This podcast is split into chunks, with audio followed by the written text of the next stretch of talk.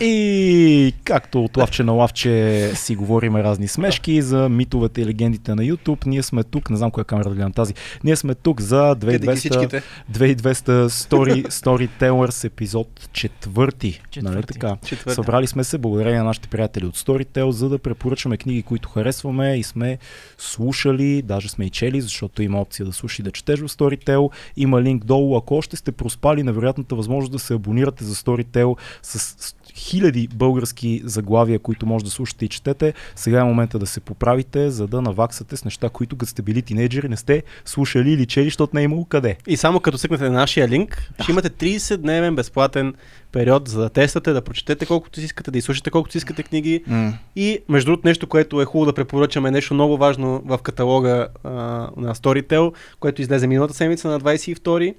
Uh, на двайсет и втори август е uh, новата интерпретация на хиляда деветстотин осемдесет и четвърта класиката. класиката на Оруел с нов прочит, с uh, не може да се каже, че точно аудиокнига, а едно аудиоизживяване. Чист аудиофилм. Аудиофилм. Mm. Вътре има много uh, саунд ефекти, много а, драматизация. А, абе, направо си е... Не е толкова описателно, точно е по-скоро в действие, в действие и в звук. Едни страхотни български актьори, Владимир Михайлов, който е страхотен вокалист, и Йоанна Темелкова. Uh, и още един куп актьори, много е богато на гласове и на звуци, но съм работил с тях и знам колко са талантливи. Слушайте хиляда деветстотин осемдесет и четвърта в Storytel. Ако по някакъв начин не сте чули за тази книга и сте били под камък, това е една велика книга, която по някакъв начин Оруел интерпретира диктатурата на соца, но тя остаря толкова хубаво с годините, защото много от темите, които засяга хиляда деветстотин осемдесет и четвърта, са и покрай нас. Са вечни. Са вечни, да. Темите за диктатурата, темите за размиването на информацията, темите за истината и лъжата, за свободата най-вече и за жертвата на свобода в името на сигурността. Знаеш, какво се замислих сега с каталога на Storytel, защото аз хиляда деветстотин осемдесет и четвърта съм мечел преди на хартиен носител. Също, да. След това в началото, когато, в началото още когато си направих Storytel акаунт, я слушах на английски, след това излезе на български, да, и сега всъщност има в Storytel и вече на такъв вариант, което означава, че ти имаш три варианта на книгата в момента. И е, и е много интересно, защото е различен експириенс наистина. Така. Ние това си говорихме преди малко, като я слушахме, че друго е, не е като, не е като книгата. По-различен експириенс е. Между другото, доколкото знам, в тази версия има заменени думи, uh-huh, които по някакъв начин я усъвременяват, за да може по-младите ни зрители и слушатели да разберат някои от нещата, които в книгата са по малко, на малко по-стар език. Да. Така че това е супер. Здрасти, Фил. А, здравейте, аз само искам да кажа, Цеци, че това аудиофилм звучи като някакъв ретро sci-fi, който си, си го създал през трийсетте години. Аз, аз, аз казах аудиофилм. Той го е създал. Да, Цеци каза аудио, а, аудиопреживяване. Аудиопреживяване. Той е много по-рекламен и модерен, да, от мене. Да, да кажем, ретро наш, какво и ако кажем радиотеатър. Радиотеатър. Е, да, аудиопиеса. Аудиопиеса, да, е като много... Войната на световете. И специален, да, поздрав за Илю, това е един аудиоекспириенс. Юморок forever, брат. Uh, здравейте, добре, приятели, днес отново сме се събрали да препоръчаме книги. Да, аз ще започна с... Аз имам... Значи, моите книги, двете, са така, тематични книги, които са били забранявани. Добре. Искам къде да... и кога? Ще ти разкажа, давай, всичко. Кликбейтвам така. Това са едни забранени книги. Първата книга е буквално книгата, която е свалила социализма. Книгата, която сваля руския режим в очите на Запада. Аз много често съм говорил за Александър Солженицин в контекста на книгата Архипелаг Гулаг, mm, която е така една от най-известните му произведения. Първата книга обаче, която Солженицин пише, се нарича Един ден на Иван Денисович. Това е книга, в която се описва един цял ден на един зек, затворник в руски гулаг. Тази книга, за да разберете контекста на, на, на важността ѝ, трябва да кажем следното. Никой преди Александър Солженицин не е описал и не е говорил никъде за съществуването на тези лагери. В Русия те са градска легенда. На Запад тотално не се знае.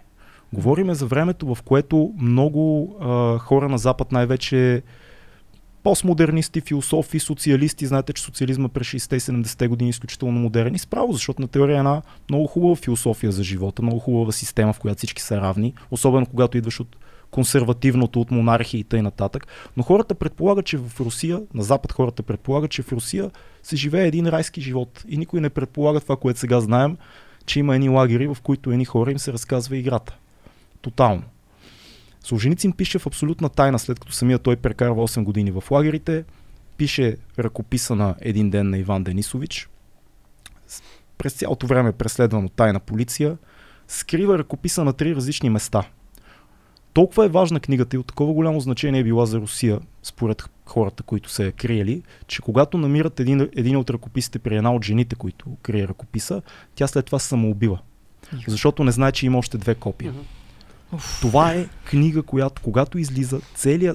След нея вече не е модерно социалист. Uh-huh. седемдесетте години на Запад вече всичките Фуко, Сартър и така нататък, всички са окей. Okay. Ние не си представяхме, че това функционира така. Ние си мислехме, че всички са равни. Изключително а, важна книга, но по-интересното, знаем вече за лагерите. Тя няма да изненада никой. Mm. Описани са. Но това е книга, която представя един цял ден на един човек. И в нея няма патос, и в нея няма героизъм, защото главният герой Иван Денисович е един доста хитър човек, един човек, който оцелява на всяка цена, един човек, който не се самосъжалява, приема живота такъв какъвто е. Един човек, който не разсъждава за системата, за социализма. Не. Той буквално се опитва да оцелее днес.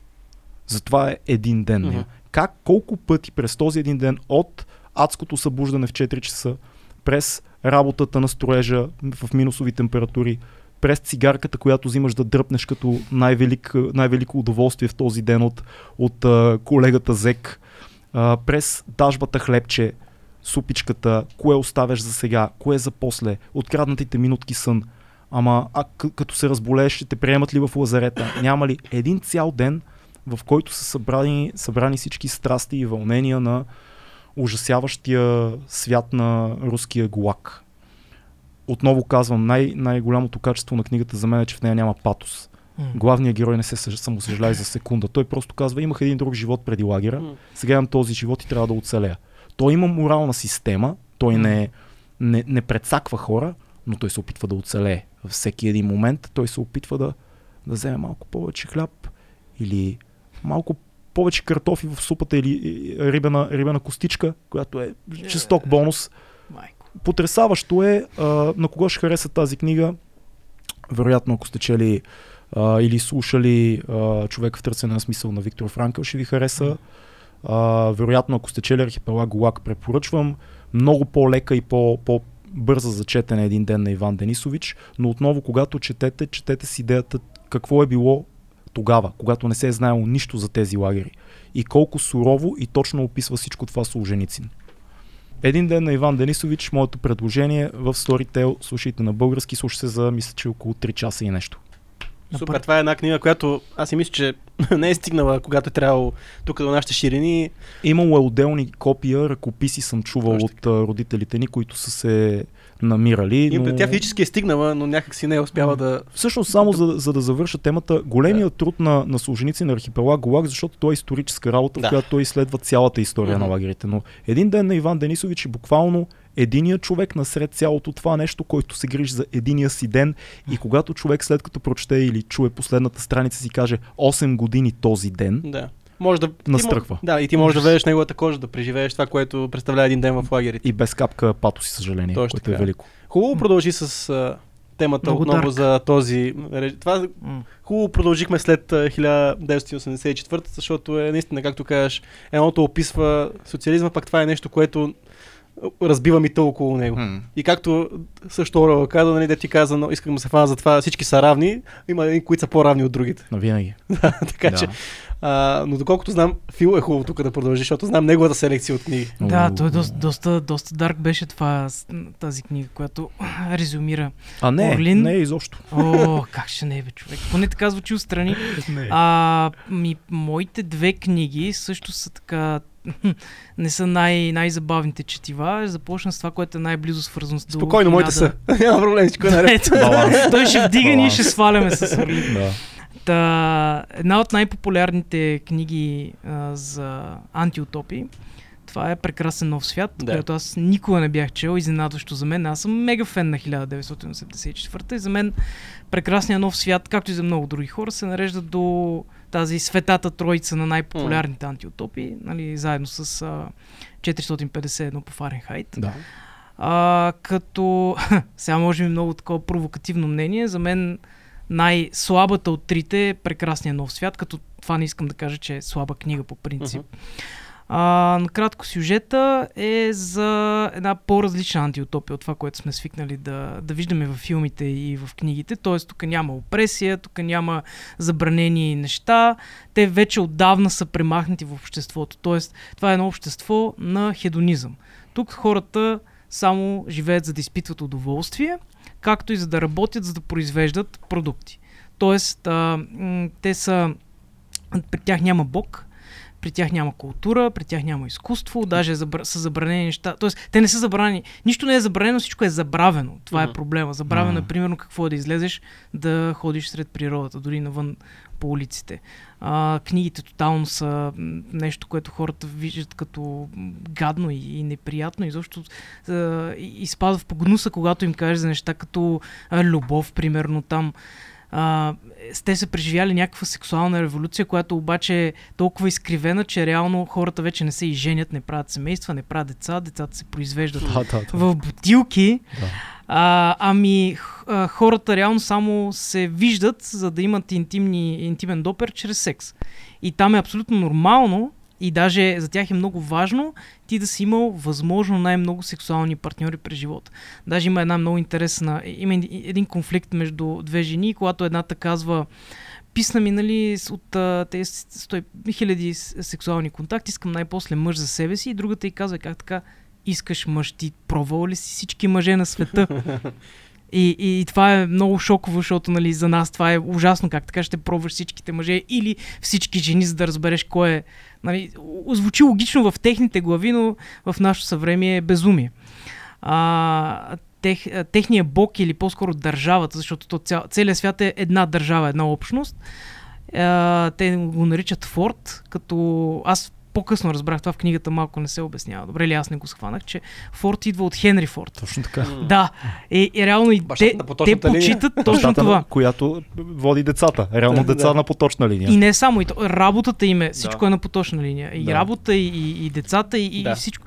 А, те, тяхното общество обучава хората още докато са в тези епроветки бутилки, като им а, пускат различни стимули, като електрошок, музика и така нататък, и като са деца, нали, ги излагат на различни стимули и реално свързват а, определен стимул с някаква реакция на детето. С, с тази малка добавка, че реално е много странно тяхното общество, защото той е някакъв идеален такъв техно, технократски либерализъм, mm-hmm. но от друга страна той е на касти. Точно така. И то да, зависи още да, самото, да. от самия ембрион, се класифицира още от самия ембрион, се класифицира ти в коя каста ще бъдеш.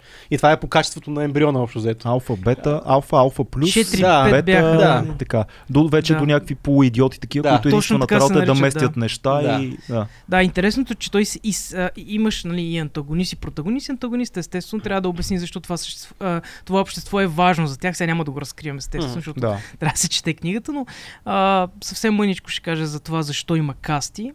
А, той обяснява, че реално за да просъществува това общество, то не може... Те са опитали, е това е интересно, малко като в Матрицата. Mm. Те са опитали преди някакви хиляди години или сто години да направят общество само от най-интелигентните хора, само алфи. Тоест. Но няма кой да върши работата. Обаче няма кой да върши работата и не само от това хората се отчаиват, а те искат да създадат общество, в което всички са радостни. Това е, нали, много важна тема. Където за идва книгата. Сомата.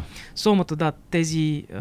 Тази те са хапаща. хапаща. Не се обяснява какво, но поддържа хората щастливи, някакви наркотици. Някакви, реално, някакви... да, това са дядото на антидепресантите се едно в книгата. Да, да, да, и всичко унифицирано, нали, имаш едно хапче и всички само това взимат. Интересно е, че сомата замества религиозния експириенс. По време на да, оргиите да, им и на танците да. им, реално религиозният елемент, който Хъксли така добре е осъзнал, че човека има нужда от него, в едно такова общество каза: да, нямаме бог, нямаме нищо, но пак ще преживееш да. религиозен експириенс, а самия Хъксли е бил много надълбоко с халюцигените. Той е писал mm. изключителни Ай, трудове, свързани с Ел Ес Ди.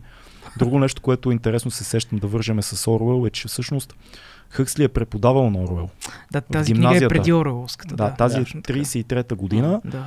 И, и по- по-странното за мен, ти казваш, може би най-слабата, но аз не съм много съгласен с тебе, защото аз ако погледнем света... Да, да, ако погледнем, ако погледнем света сега, той е много повече прилича на Бревни Уърлс, да, да, съгласен, отколкото на Фаренхайт mm. или на хиляда деветстотин и осемдесет и четвърта. Точно това искам да кажа и аз, докато другите две книги стъпват по някакъв начин на, на миналото, на исторически източници.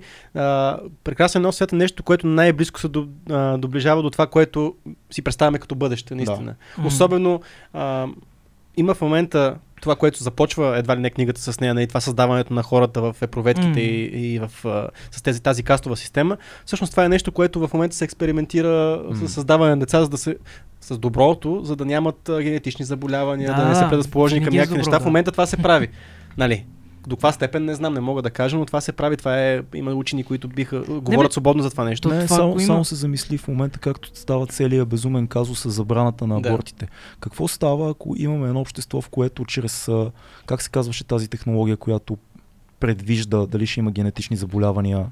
Е, а, а, биохимичен скрининг. А, нещо такова. Да. Какво става, когато махнем абортите като опция, но имаме да. такава система mm-hmm. и, и хората... И ти знаеш през цялото време, че ще има генетично заболяване. Да, това и, и обществото се погрижи обаче то да има някакво място и да. всъщност наистина се получи някакъв тип разделение. Много mm-hmm. е страшно, като се замислиме. И, да, и може би да. за това, което... Аз съм съгласен, че може би тя е най... За мен е най-интересно като, като сетъп, като да. неща, неща, които се случва в този свят на Хъксли, но може би най-малко, най-малко увлекателно написана. Ти, така, ти, ми, аз... ти ми взе думите от устата, аз това исках да кажа. Да, да. Това съм съгласен. А, и ще добавя, нали, малко да. към това. Наистина най-интересни от трите свята, да. но за мен минуса беше, че героите... Им, има един хаос. Първата, може би, една втора на книгата има едни герои, които не можеш много да разбереш кой точно е главния. Да. И всички са. И, и няма никой един, който да е най. Как да кажа, за когото да, да най-харизматичния, за който да, нали, да, да викаш, да, да, нали, ти си моят човек, няма с кой да се асоциираш. Това става във втората половина, но този хаос в героите мен много ме обърка и, и реално втората половина книгата е по-силната. Първата е по-описателна, описа света, да. втората е повече да. случката. М- можем ли да кажем, че Хъксли е най-големия философ от, от тримата, Оруел, Хъксли и Бредбъри? Бредбъри е най-големия писател. Бредбъри е със сигурност най-добрия писател. Защото може би четиристотин петдесет и един да. е най-добре написаната да. книга. Mm. Да. Докато Оруел да. е много хубаво по средата, защото тя е добре написана книга с изключително прозорлив поглед към много, преди много други хора да разберат за това, което се случва hmm. реално в Русия, и пак с почерк към бъдещето и с едно голямо предупреждение, че когато оставим думите назад и когато оставим истината да смени, нали, войната е мир, лъжата е истина, hmm. свободата е робство, когато заменим тия неща, в един момент дори в нашето общество може да излеземе извън контрол. Mm-hmm. Да. Супер! Хареса ли ти актьора, който я чете?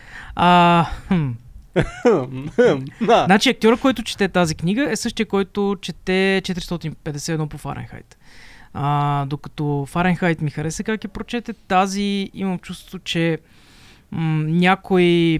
Значи, то естествено е специфика при актьорите, но някои персонажи сякаш ги изигра не както аз си ги представих. Mm. И също така, това, което често го имам с проблем при аудиокнигите, паузите, които трябва да дава според мен, не са достатъчно дълги. Защото спе- специално... Прекрасен нов свят има а, много интересни похвати вътре, които не можеш да ги разбереш, ако не четеш на хартия. Като, например, в началото доста дълго време аз не можах да разбера, че ние реално има една експозиция на едни персонажи, които не са важни. То е експозиция на това как се правят бебетата. Малко е филмово, в смисъл доста е филмово. Mm, много даже, да. да. Да. Има моменти, да. и още едно само нещо, има моменти в книгата, в което а, където ти няма как да разбереш само от четенето, че реално се сменят различни персонажи с различни локации. И то много бързо. Примерно, две-три изречения, един персонаж в една локация, след това сменеш друга локация. И това, ако не го видиш на книга, според мен е доста трудно да се възприеме прочетено просто. Защото няма големи паузи. Хуб, хубавото на Storytel е, че можеш и да четеш и да слушаш. Да. Реално. Да. да.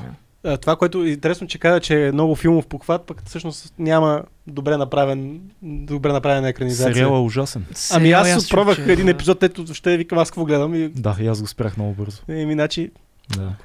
Някой ще направи, някакъв за, момент за, някой ще направи някакъв хубав за филм. Затова препоръчваме книгата си. Мисъл. Да, да, така да. е, така е. Но ти казах филмови похвати, за това се фащам. Ми, май съм аз. Си, донесъл си нещо. Аз съм донесъл нещо, да искам, да разкажа, да, искам да разкажа лична история. А, и нося една книга, между другото, която е, а, изслушах сега наскоро в Storytel, но е четена от мене в а, хартиен носител от това издание, което от шейсет и шеста тук определихме. Uh, и е много старо. Всичките страници са доста пожълтели, доста разкъсана вече. Магелан. Магелан на Стефан Цвайк. Okay. Uh, тази книга аз си бях забрал. Тази книга ми беше подарена от важен човек за мен някъде лятото преди осми клас. И я прочетох. Ма на един дъх.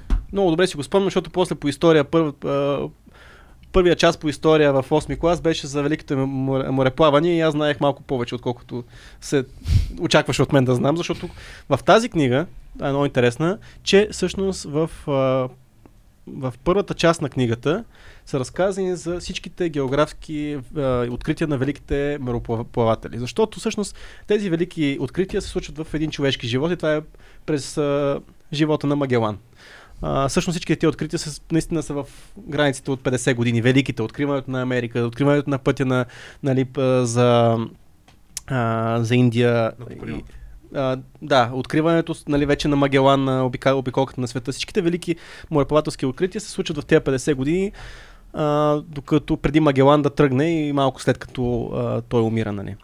Та, с книгата Магелан е всъщност една биограф, биография на този велик мореплавател, един велик, велик пътешественик.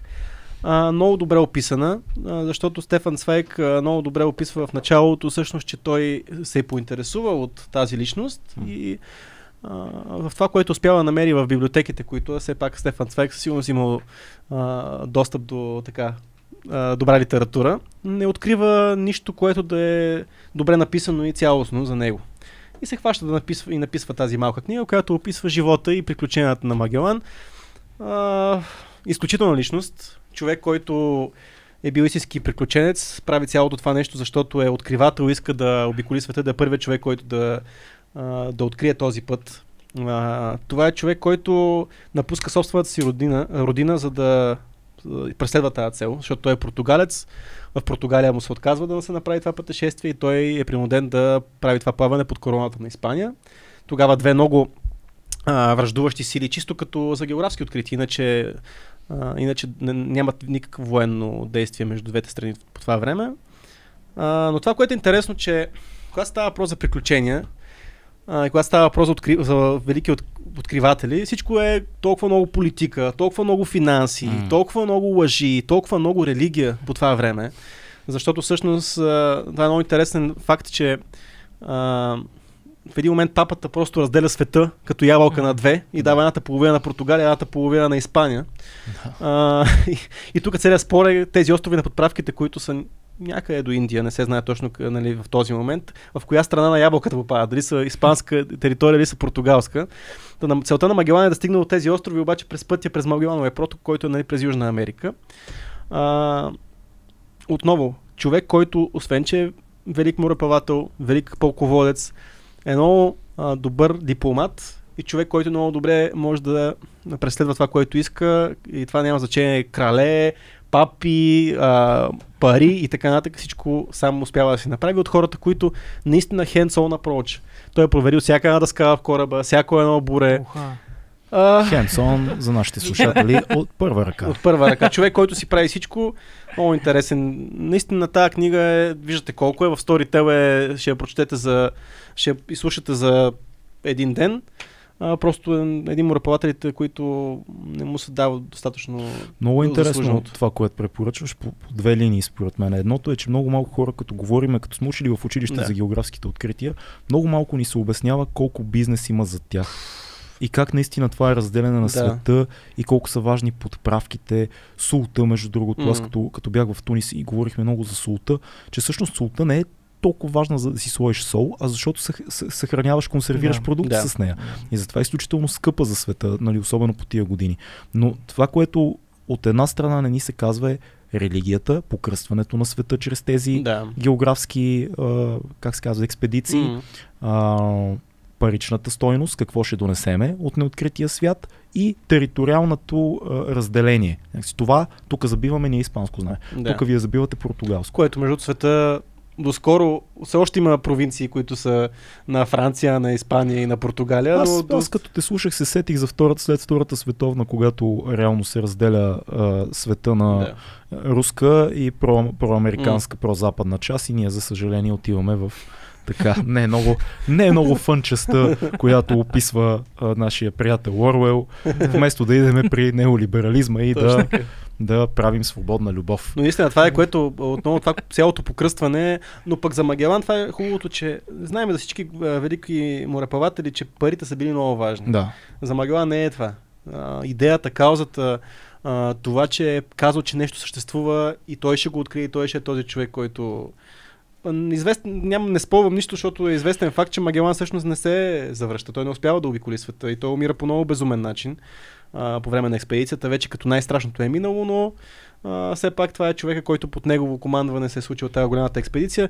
Основното е било да се мине този Магеланов проход. Е, нали, това, това е? Да, е това беше другото, което си мислех. Ние никога като учим тия имена, никога не разбираме какъв човек седи за да. Тях. Казва ни се, Магелан, хубав на нас. Да. И ти получаваш някакъв паметник, не личност, mm-hmm. а, а такъв тип а, книги ти показват това, което нали, е човека.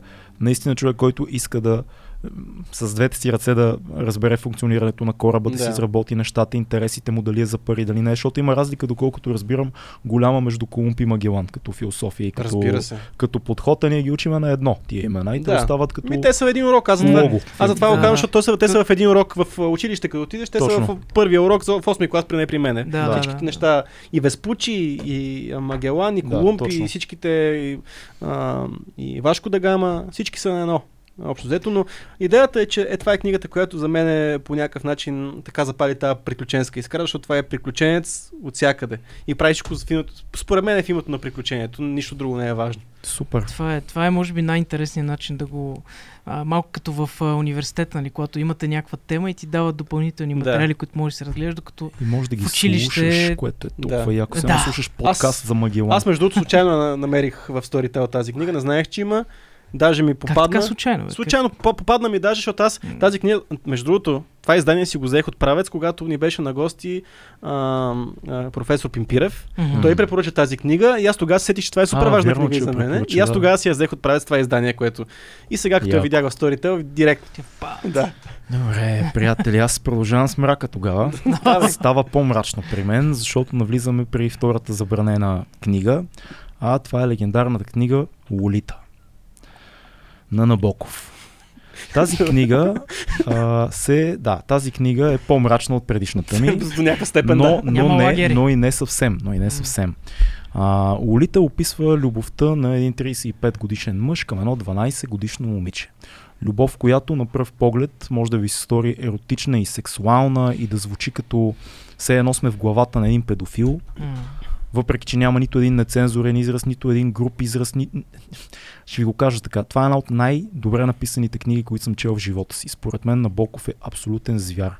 Това, всяко изречение от тази книга е като съвършено за мен. Изключително написана книга. Изключително. Това е много...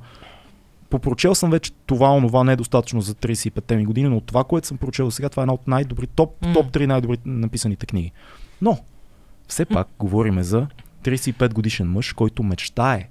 Мечтае да бъде с малки момиченца и нека направим нещо, което в а, мейнстрима се бърка, понеже хората гледат филмите и си мислят, че Лолита на четиринадесет и на шестнадесет и вече е много оформена да. тинейджърка. Не, не, не, приятели. В оригинала Хумбърт Хумбърт, който е главният герой, иска нимфетка. Иска нимфетка. Нимфетката, нимфетката вече остарява на дванадесет. Майко. Това е истината за Хумбърт Хумбърт. Но това не трябва да се бърка, че е една книга, в която един психопат, това не е американски психар, т.е. ние не сме в главата на психопат, който прави лоши неща. Да. Това е много, много голям автор е Набоков, просто безумна идея, защото тази книга е написана петдесет и пета, за първи път в Париж се пише. Книгата след това едва едва намира издател за нея, много е трудно, забраняват я, издават я пак, накрая излиза и в Русия, откъдето е той в Ню Йорк излиза, първо я пише на английски, отклонявам се. Но Хумбърт Хумбърт е... А, Хумбърт изпитва любов и е много странно, изключително провокативно да отидеш в тази далечна част на разбирането ни за любовта, в която тя граничи с педофилията. Mm. И това е петдесет и пета година. Значи, mm. сега се още това е табу. А тогава как... може да не е било чак такова табу всъщност. Ми... По-скоро може би не е толкова популярна тема, нали? Не, да, не е разчепкана. Абсолютно mm-hmm. табу, да, би, да. табу е било, защото mm-hmm. много хора веднага има и предвид християнските ценности. Да.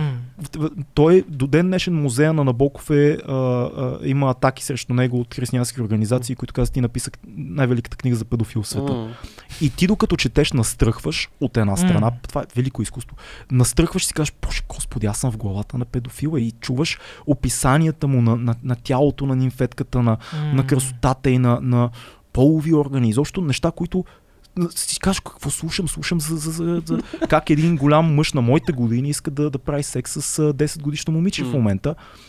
И в един момент започваш да разбираш, че той е влюбен в нея, че mm. той обича, че той не иска този Просто, тип сношение да. По този начин животинския, mm. а е нещо много по... много по-различно, много по-красиво, дори ще използвам тази дума, въпреки че някой може да ме нахрани. Изключително провокативна книга, която не ти дава ясен, твърд отговор какво mm-hmm. е точно, но тя е и, и двете и според мен един много-много провокативен поглед към любовта, а, защото историята на Хумберт е много интересна. Той е изпитал сексуално влечение и любов, когато е бил малък към малко момиче и mm-hmm. това е неговия модел, който е останал. А, със сигурност е изкривено, със сигурност е психологически неправилно, сто процента, но за какво е изкуството, ако не предизвика границите? Mm-hmm. За какво е изкуството, ако не каже, защото Набоков не е бил педофил, бил щастливо женен и така нататък. Абсолютно с ясното съзнание той е поставил, и то на няколко пъти се опитал да напише тази книга, тази идея. Какво ще стане, ако имаме един човек, който харесва малки момичета, mm. но той не просто иска животински да ги притежава, да спи с тях и така нататък, той обича едно конкретно mm. момиче. И цялото общество е против това и това е една тайна, която го измъчва и го съсипва и той не може да мисли за абсолютно нищо друго. Yeah. Изключителна книга само за смелите. Само за смелите. Лолита не е майтап. А, коментирали сме я. С uh, Милен Хальов. С Милен Хальов, yeah. който учител сме yeah. коментирали тази книга и той мисля, че също каза доста яки неща mm. за нея. Опитайте, пак казвам, не е за аматьори, отворете съзнанието си, много хора ще започнат да я слушат и да четат и кажат, Боже Господи, това не мога да го да.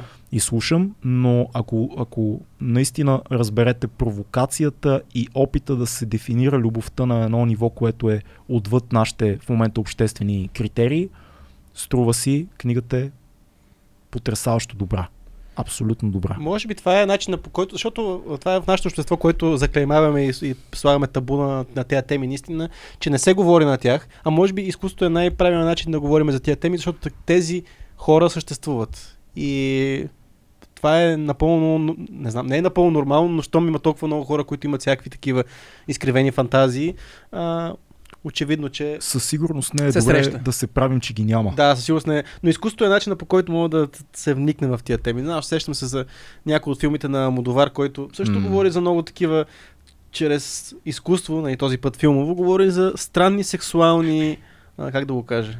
Фетиши. Фетиши Фет... То не е да, точно. Да, да, окей, фетиши, а, бе, защото малко вече то е извън фетиша това цялото нещо. Е, интересното е, че при Набоков това отива в рамките на чувствата и емоцията и, и наистина любовта. Да, да, със сигурно, да, да, да. То... Тоест той успява да над, надгради, над, надскочи целият еротичен и сексуален момент. И, и нещата стават много, много, много дълбоки. А, а, а темата е така. Не е лесна тема, особено за петдесет и пета година.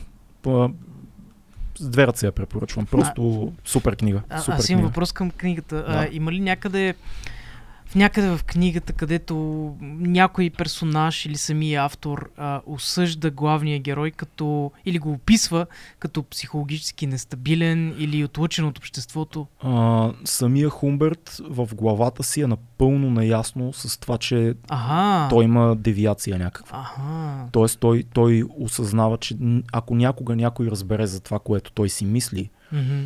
или за желанието му да целуне Лолита или да докосне на някои места, ако някой разбере за това, той си дава напълно ясна сметка, че той е свършен и, и, и, и, и всъщност ще издам малко. Хумберт пише от затвора. А, ще е, спра тук. Е даже... Книгата започва с това как Хумберт е в затвора. Но не забравяйте, че все пак Лолита на, на Кубрик и втората версия, Лолита на Кубрик е супер, гледайте я. Има още една Лолита, която е с Джереми Айранс, не помня режисьора, mm-hmm. също страхотна. но там улитите са малко по-големи, за да бъдат тези филми, да, да, за да се осъществят. В Лолита на Кубрик, Лолита, Лолита е доста секси тинейджърка. Това да. Може сейф да го кажем. Да.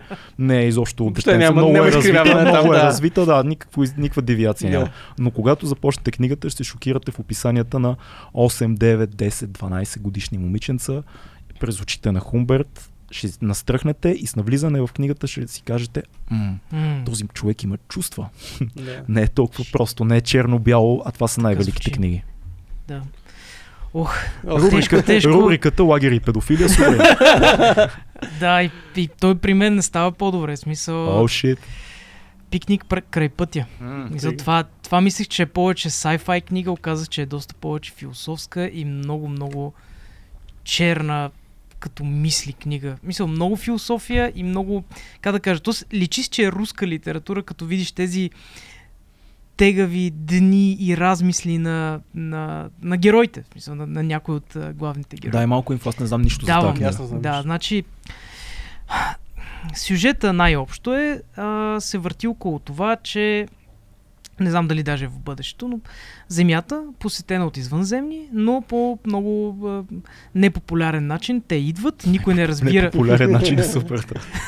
Ами, малко като с прекрасен нов свят. Да. Да, странно е. А, те идват извънземни, никой не разбира, че идват, но виждаме техните останки, т.е. техните м- артефакти, явления, които са оставили в една определена зона, тъй наречената зона.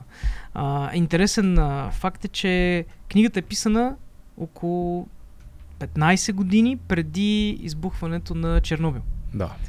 Където също се обособява зона по, по различен начин, mm. но, но горе-долу, ако четете Пикник край пътя, ще си кажете, вау, това доста прилича на Чернобилската зона. И, и говорим за онази зона, така любима на Траковски, зоната в Сталкер. Да, да, макар че филма е изключително Нищо, различен. Много е различен, но за тази да, зона става дума. Но за тази зона, да. Тя, да. Тази зона е всъщност тя е необитаема от а, хора, тя е токсична за хората, а, в смисъл, че има невидими и видими явления, които са извън нашия свят. Тоест, това са неща, които са оставени от извънземните и хората, тъй наречените сталкери, те са такива номади, бродници, те влизат в тази зона и взимат... артефактите или каквото. Ето малко така, малко е мъгляво описано какво точно се случва там, но взимат тези артефакти, да ги наречем, и ги връщат в нашия свят, за да ги продават за пари. И всъщност а, няма нищо грандиозно в тази зона, няма нищо грандиозно в нашите персонажи или в главния протагонист, а, защото всичко се прави за пари, нищо няма за слава, даже през цялото време а, нашия главен герой Редрик, Той се, м- той се измъчва от това, че това е начина, по който в неговия свят се припечелва най, а, как да кажа, най-бързо. Тоест той трябва да стане един а, оцеляващ войник в тази зона, а, за да може да припечелва пари за семейството. Тоест той не е някакъв герой, с него не става нищо уау, той, неговото име не се разпространява и цялата книга е за... М- за неговите тегоби в зоната, когато трябва да влиза с негови приятели, той трябва да ги а, напусне там, трябва да ги изостави, защото не може да ги спаси. Защото много-много черно написана книга. А, Днеска като... черно, черно, черно. черно па... Само аз не, не, не съм тук, не съм за това те... предаване. Луч светлинка. Да, с, с, а, научна фантастика, но трудна е за четене. По-скоро като философска книга, mm. защото има много размисли на, на главния герой. Има и някои други, но основно главния герой е потърпевши от тази зона. Много интересно като... ми звучи. Не съм я чел и май ще я чекна. Интересно е, да. Не... Главната тема според мен е за м- това, че ние сме малко е като космическия хорър, mm-hmm. ама по-приземен към Земята. А, за това, че ние сме абсолютно неважни за никого. В смисъл, Вселената не се интересува от нас. Толкова сме неважни, че тези, а, тези извънземни са дошли на Земята и както един от героите описва, те седно са били на пикник при нас, просто са излезли, консумирали са каквото са консумирали, си тръгнали и въобще не са се интересували какви гадинки, т.е. хората има там. Това е пикника. Това е тъй наречения пикник. Да, алегорията е точно с а, някой, който е дошъл, консумирал и си е тръгнал и оставил своите буклуци, т.е. ние хората събираме техните, техния буклук.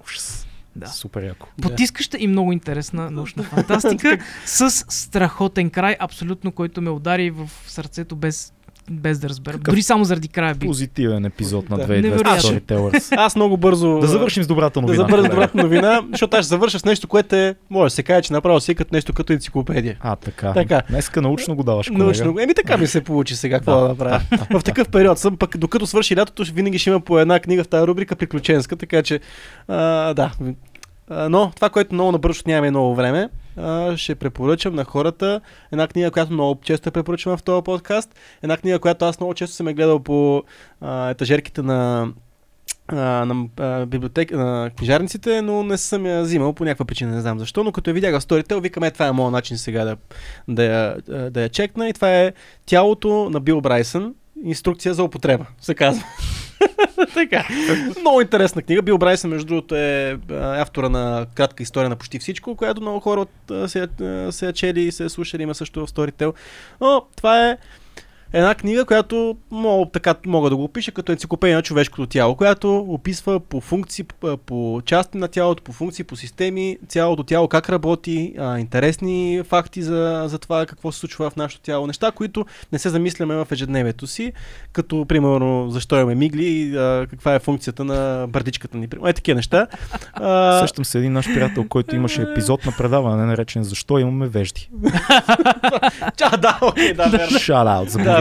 Шарал за бурилката. Верно е това нещо. Но изключително интересна книга. Същевременно смятам, че може би това е книга, която е хубаво да се изслуша, защото е така за... Ако от любопитните хора, които се интересуват от тези всичките системи на тялото, са любопитни към това какво се случва в нас, но е хубаво може би да си има като хардкопи, като истински носител, в който от време на време да разгръщаш и да чекваш а. някакви факти за, за тялото. Според мен е, това е един синтезиран Хубърмен подкаст вътре в, има в тази О, книга. Сериозна реклама. А, така че според мен много си заслужава книгата. За човек, който обича да научава любопитни факти за рандом неща, за мен е страхотна и същевременно смятам, че може да ни помогне на някаква степен да, да живеем по-добре в тялото си, защото ще почнем по-добре да го разбираме, механизмите в него, функциите, системите и така нататък. Супер! А, ти, ти извлече ли някакъв такъв полезен съвет или не знам нещо, което Ми... може да практически или поне да знаеш, а, ей, това е защото... Е, нали? Това е, много е такива аха моменти, които ще, през, в бъдещето, защото аз много помня такива факти, не знам защо. Архив. Архив, да. Архив, примерно в някакъв момент, като някой нещо каже, ще се сета за някакъв интересен факт за, за тялото. Това със сигурност е нещо, което... Добре, нещо, си... може ли да... Еми, така не мога на... Така що имаме вежди цеци? Всъщност, свързват най-много веждите с... Uh, с uh, израженията ни. Всъщност веждите нямат ah. почти... Да, из, изцяло... Аз знам друго. Да, това... Той... Заради пута. Да, това е по принцип е най... А постъка, основ... което се стича тук, какво продължава? Основното, което, нали... Ама да не ти влиза в очите. Много години да, учените, да. които са казвали, че точно заради пута. Но същевременно okay. това се казва, че може би е много по-малка функция от това, което е. Основното е да се различават различни видове жестове, защото може да изкажеш супер много емоции и, и команди и всичко, което само с веждите. Представи, колко неща му ми кажеш с вежди? Да бе, да, ама това е по-скоро... Гледал ли си а, този Чарлз Менсън, има едно видео в а, YouTube? Гледал ли си, питат Чарлз Менсън кой си ти, той пред това. сто и двадесет емоции, остава на празно лице. Да. Гледайте, Чарлз Менсън, Хуарио. Та, това, което, а, това, което е експериментът спрямо веждите, известни личности, снимки, на част от тях са махнати, са махнати веждите дигитално, на друга част са махнати очите, много повече хора разпознават хората, които са с вежди, но са махнати очите. Mm. Някакси много разпознаваем. Между другото, не знам дали знаеш, ама ако искаш да четеш хората емоциите, ме не е хубаво да ги гледаш в очите, да ги гледаш във веждите. Вау, вече знам. Да. Защото има мускул, който е този мускул, който ти като се усмихваш в момента, е тук, като се набръчка това, този мускул не може да го... Ти можеш да се усмихнеш, но този мускул не можеш съзнателно да го регулираш. Веждите. Колко много разбрахме за веждите в този епизод. А това е само за веждите. Това е много кратка част в книгата. Има за всичките, за мозъка се говори страшно много, за кожата, първата... Бе, колко, е, колко е дълга тази книга? Звучи като часове и часове. Ами да, като, като съм виждал в... в, в книжарниците е толкова дебеличка, по-голям, обаче по-голям формат, а иначе е около осем-девет часа в Storytel. Е, значи е съвсем стандартен. Мисля, стандартен е, да, може би в книгата има и доста, и доста я, я повтори пак книгите. Тялото, името? Инструкции за употреба, Тялото, инструкции за употреба. на Бил Брайсън. Много яко. Много е, така полезен, добър епизод. Имаме, имаме лагери, утопии, педофили, извънземни, тяло, Магелан. Това е две хиляди и двеста подкаст. четете, слушайте, Storytel са много яки наши приятели, подкрепете ги, абонамента не струва почти нищо. Линкчето го цъкайте обаче все пак за това, ако сте нови, да, за да ви дадем трийсет дни от нас подарък. Абе, да бе, цял месец слушане. Да, може да чуеш почти всичко това, лед го изговорихме. Не, почти всичко. Не, всичко може, всичко да, може да, да чуеш, защото ние реално за правиме рубриката всеки месец, ние успяваме в рамките на един месец да прочетеме... И къде, а... къде влизат нашите книги? В топа, бе, в топа. Нашите книги са винаги в топа, защото две хиляди и двеста, две хиляди и двеста армията. Кой каже така, някой от влогерите нещо имаш с армия. Елият ли, кой беше? Не, не, няма значение. Няма, няма, има някоя армия. Бъдете живи и здрави. Чао! Чао, чао!